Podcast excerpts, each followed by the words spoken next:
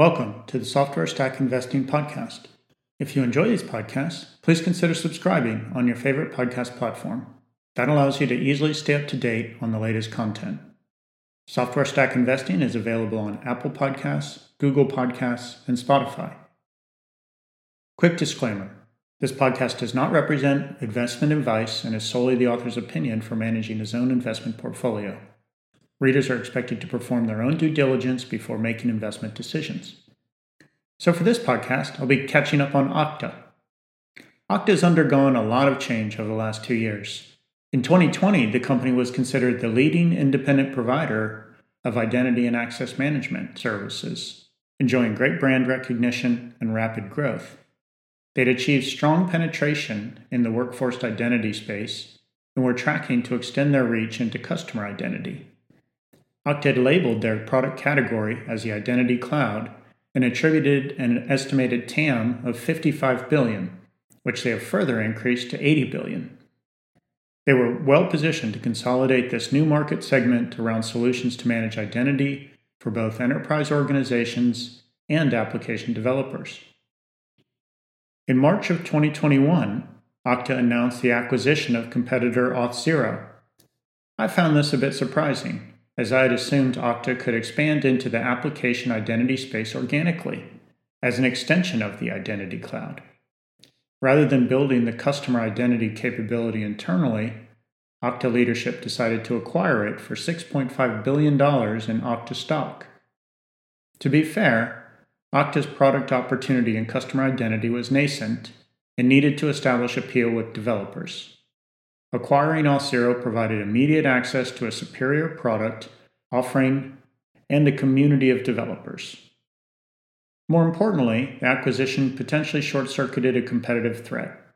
Other larger platforms like Salesforce and Oracle were rumored to be looking at acquiring an identity solution as well. Okta was simply preempting their move. Here's a quote from the press release announcing the Auth0 acquisition. Auth0 will operate as an independent business unit inside of Okta, and both platforms will be supported, invested in, and integrated over time, becoming more compelling together. As a result, organizations will have greater choice in selecting the identity solution for their unique needs.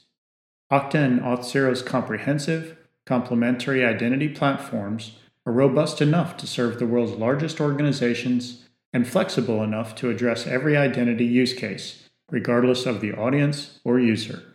End quote. Following the acquisition, the Okta leadership team decided to keep the two platforms separate, with the intention to integrate them over time. This translated into separate organizations, which operated independently for more than a year. Combining the sales teams began in 2022, but experienced challenges, culminating in the announcement of Q2 FY 2023 results in August 2022. As it became clear that the whole acquisition and integration process had been poorly managed, the market began losing confidence in Okta leadership. This blame has increasingly fallen on Okta CEO and co-founder Todd McKinnon. Partially, blame is centering on McKinnon because he seems to be the last person standing. McKinnon's longtime co-founder and COO, Freddie Karras, took a leave of absence starting in November of 2022. The chief product officer, Dia Jolly, departed in 2022 around the same time. More recently, sales leadership has shaken up. Even the relationship with Auth0 founder Eugenio Pace appears stilted, as he has shifted around the organization and now leads product for customer identity, as the backfill for Jolly. While I generally prefer founder CEOs for my investment companies, McKinnon has certainly undergone a fair amount of trial by fire. In spite of this, identity remains a critical, distinct, and large portion of the cybersecurity market. It very well could have been absorbed into another segment, like endpoint or SASE. Yet leading providers like CrowdStrike, Zscaler, and Palo Alto Networks in adjacent categories still seek to partner and integrate with Okta rather than developing their own products. Combining workforce and customer identity, Okta's addressable market approaches $80 billion. Large enterprise customers, particularly those with substantial consumer channels, see an advantage in using the same vendor for both workforce and customer identity. This favors the Okta Identity Cloud, as they can deliver a leading solution for both workforce and customer identity, while competitors like Microsoft have comparable offerings in IAM, that's Identity and Access Management, for the workforce, which controls access to popular SaaS apps and internal resources. The customer identity solution powered by Auth0 is favored by developers to provide authentication for their consumer-facing apps. This positions Okta perfectly for the platform consolidation argument, which is becoming very popular these days. This is in addition to the general preference to leverage an independent provider for services that transcend multiple hyperscalers. In August of 2022, investors received fairly dismal earnings report for Q2 FY 2023. During which leadership acknowledged the internal challenges and integration issues between Okta and Auth0. They highlighted challenges facilitating cross-sell of the workforce and customer identity solutions, as well as attrition in the sales team. These execution concerns overshadowed reasonable financial performance, causing Okta stock to drop 30% the next day. As a consequence of the integration execution challenges, Okta leadership revealed the need to reevaluate their fiscal 2026 financial target for $4 billion in revenue and 20% free cash flow margin. This added pressure on the stock, as investors had projected a favorable revenue growth rate forward to this target just 3 years out. Since then, the Okta leadership team has tried to build back up this trust, committing to addressing the execution and integration issues highlighted in Q2. Their most recent quarterly results released in November showed some promise and left investors hoping that the stock had reached a bottom. Yet, the leadership shuffle in the sales organization is still not complete, even after we entered 2023. As recently as January 12th, at the Needham Growth Conference, the CFO acknowledged that sales productivity is still not where they want it and is below historical norms. So let's take a look at their Q3 FY 2023 earnings results. Okta announced their Q3 results on November 30th, 2022. The market was pleased with the results, resulting in a 26% pop the next day to reach $67 a share. Since then, the stock has remained in the $60 range, and is roughly equal to the post-earnings price at this point. Of course, this is down substantially from its peak in 2021 of $290 a share. Interestingly, Okta reached its all-time high in early 2021 and then faded a bit as 2021 proceeded. In contrast to other software infrastructure stocks, the peak later in 2021. This reflected the impact of the Auth0 acquisition. For Q3, Okta delivered better results than Q2. More importantly, they provided the market with some reassurance that the execution and integration issues were being addressed. While not fully resolved, challenges with sales attrition and productivity are improving. Q3 revenue was $481 million, which was up 37% year over year. The growth rate for subscription revenue was slightly higher at 38%. Total revenue was up 6.4% sequentially from Q2's total for $452 million, which had increased 43% year over year. So we are seeing some deceleration. However, Q3 revenue was well above analyst estimates for $465 million. Other growth metrics were favorable as well. Total RPO increased 21% year over year to $202.85 billion. And current RPO increased by 34% to $1.58 billion. Calculated billings grew at the same rate as revenue, hitting $532 million for 37% annual growth. For Q4, Okta projects revenue in the range of $488 to $490 million, for annual growth of 27% to 28%, and just about 2% sequential growth. This estimate slightly beat the analyst projection for $488.7 million. They also provided an estimate for current RPO in Q4 to reach a range of $1.63 billion to $1.64 billion, representing annual growth of 21% year over year and 3% growth sequentially. These estimates are considered conservative, but highlight real deceleration, with annualized growth rates coming down by 10% or more. The sequential growth projection doesn't offer much upside either, even with a solid beat. For the full year, Okta leadership raised the revenue estimate to a range of $1.836 billion to $1.838 billion, representing growth of 41% year over year. This is up from the range of $1.812 billion to $1.820 billion issued with the Q2 results. At the midpoint, they increased the full year guidance by $21 million, which is higher than the $17 million beat in Q3. Profitability measures showed improvement, with non-GAAP operating income turning positive to reach $0.3 million, or 0.1% of revenue. This compares to an operating loss of $10 million, or negative 3% of revenue a year ago in Q3 of FY 2022.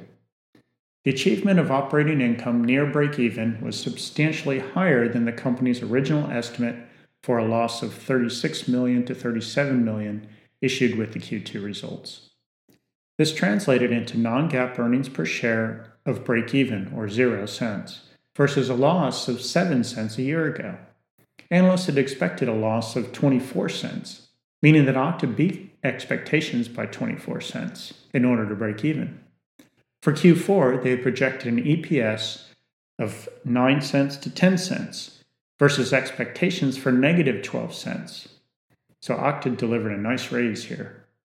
In Q3, Okta generated cash from operations of $10 million, or 2% of revenue. This is less than the $37 million, or 11% of revenue delivered in Q3 FY 2022.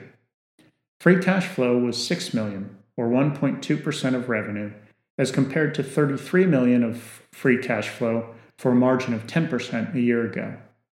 They finished the quarter with $2.5 billion in cash, cash equivalents, and short-term investments. For Q4, Okta projects non-GAAP operating income of $15 million to $17 million, which would represent an operating margin of 3.3%. For the full year, non-GAAP operating income would be a loss of $41 million to $39 million. This updated forecast is improved from the projected loss of $110 million to $105 million issued in Q2. Okta ended Q3 with 17,050 total customers.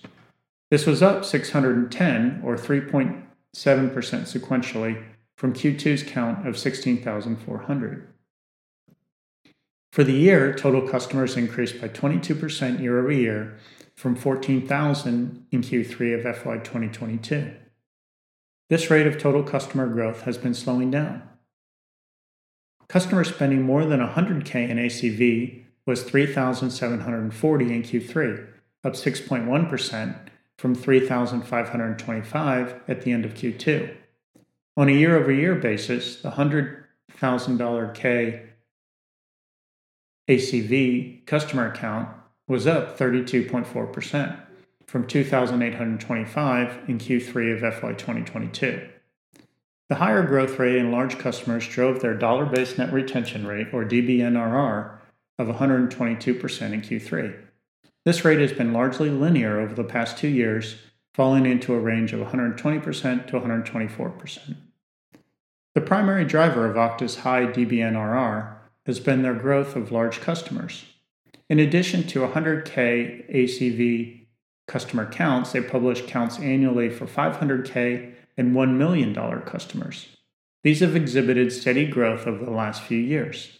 Additionally, they provided a slide during their investor day showing how many customers continue to increase their spend even after reaching $1 million in ACV.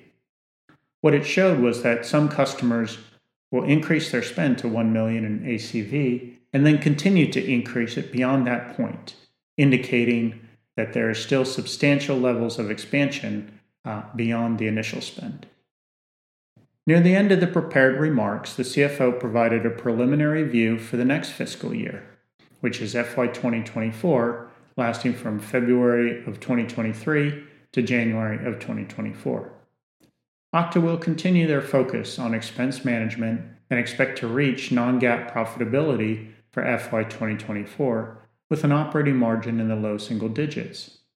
They're also expecting a meaningful increase in free cash flow during the year. For the revenue guidance, leadership factored in impact from the execution challenges experienced in FY 2023, the sales leadership transition, and some uncertainty regarding the macro environment. With those considerations, they estimate revenue in the range of $2.13 billion to $2.145 billion for growth of 16 to 17%. Management did not provide an update on their long-term target to reach $4 billion in revenue by FY 2026, which contradicted earlier statements that they would. They attributed the delay to a desire to better understand the potential impact of the macro environment, getting a new global field operations leadership in place, and progress on the integration with Auth0. While the financial results were well received, Okta leadership announced the retirement of Susan St. Ledger, the president of Worldwide Field Operations. St. Ledger joined Okta in February of 2021 after 5 years as Chief Revenue Officer at Splunk and 11 years at Salesforce. She replaced Charles Race, Okta's previous president of Worldwide Field Operations, who also retired. In my opinion, 2 years in the role is a bit short for St. Ledger, particularly given that her next step is retirement. I was surprised that she was hired if retirement was so close. She certainly seemed eager in the press release announcing the hire. Then, just this month, investors learned that the Chief Revenue Officer, Steve Rowland, is leaving the company at the end of January. Rowland was also hired from Splunk in early 2021.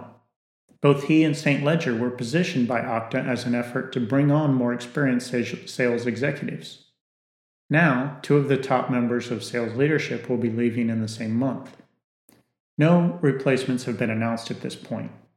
During the Q3 announcement of St. Ledger, Okta's CEO indicated that if her replacement were not identified by January of 2023, then he would step in to manage sales. The news of Rowland's departure triggered her stock drop of 4% after being announced. At the Needham Growth Conference, Okta's CFO provided an update that St. Ledger's replacement had not been hired and reiterated that CEO McKinnon would step in after February 1st. They would name an interim CRO backfill for Rowland from the internal candidate pool. The CFO wasn't surprised by Rowland's departure, given the scope of change in the sales organization. He emphasized the strong bench of talent in the ranks below these leaders. So what's next for Okta? Looking forward, Okta is pursuing product expansions in an effort to consolidate all identity spend around their platform.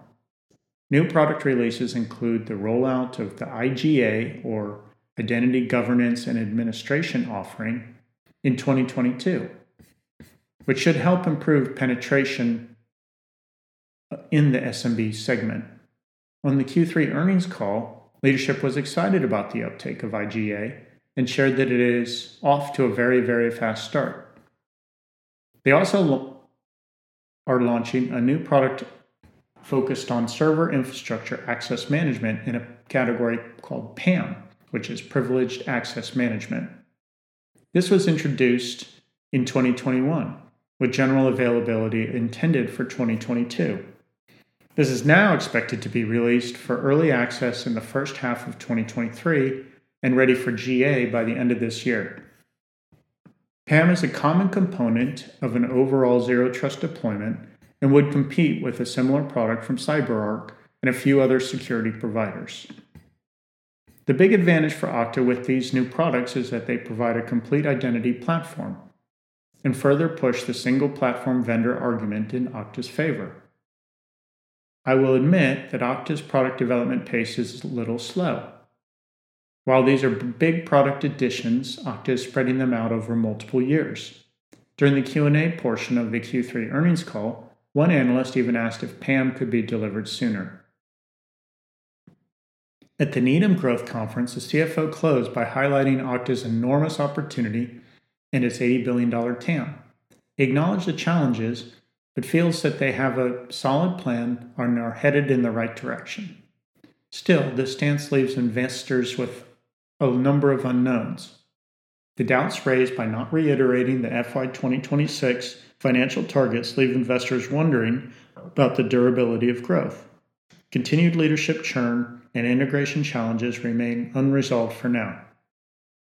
A deceleration from annual growth of 41% in FY 2023 to 17% for the current year seems to offer room for outperformance.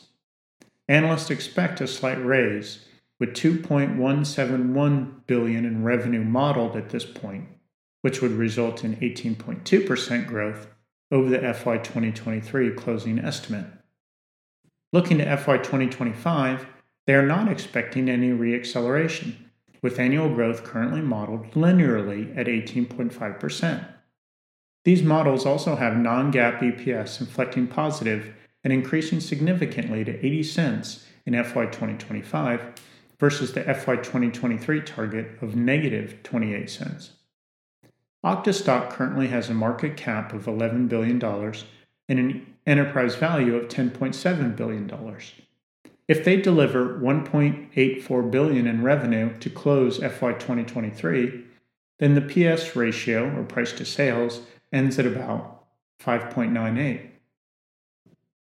Looking to the preliminary estimate for FY 2024, this doesn't drop by much, decreasing to 5.13 for 17% growth.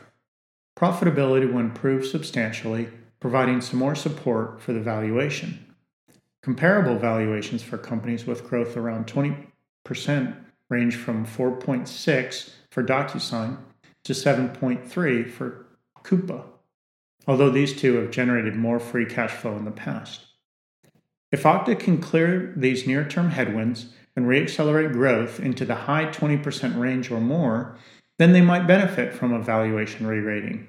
The stock would have the potential to double over the next 3 years. The $4 billion revenue target by FY 2026 would bring the 3-year forward price-to-sales ratio to 2.75, but management has yet to reiterate it. That original target projected a 20% free cash flow margin as well, which would support a higher valuation. Personally, I plan to monitor Okta until it is clear the current execution issues have passed. I would like to see how FY 2024, which is this calendar year, progresses and the likelihood or adjustment to the FY 2026 target. Those would provide some confidence around the 2 to 3 year financial model and the likelihood of stock appreciation from here. Thanks for your time, and I hope this was helpful. If so, please consider subscribing to the Software Stack Investing Podcast on Apple, Google, or Spotify, and giving the podcast a quick rating so that it is recommended for other listeners like you. This is Peter, signing off.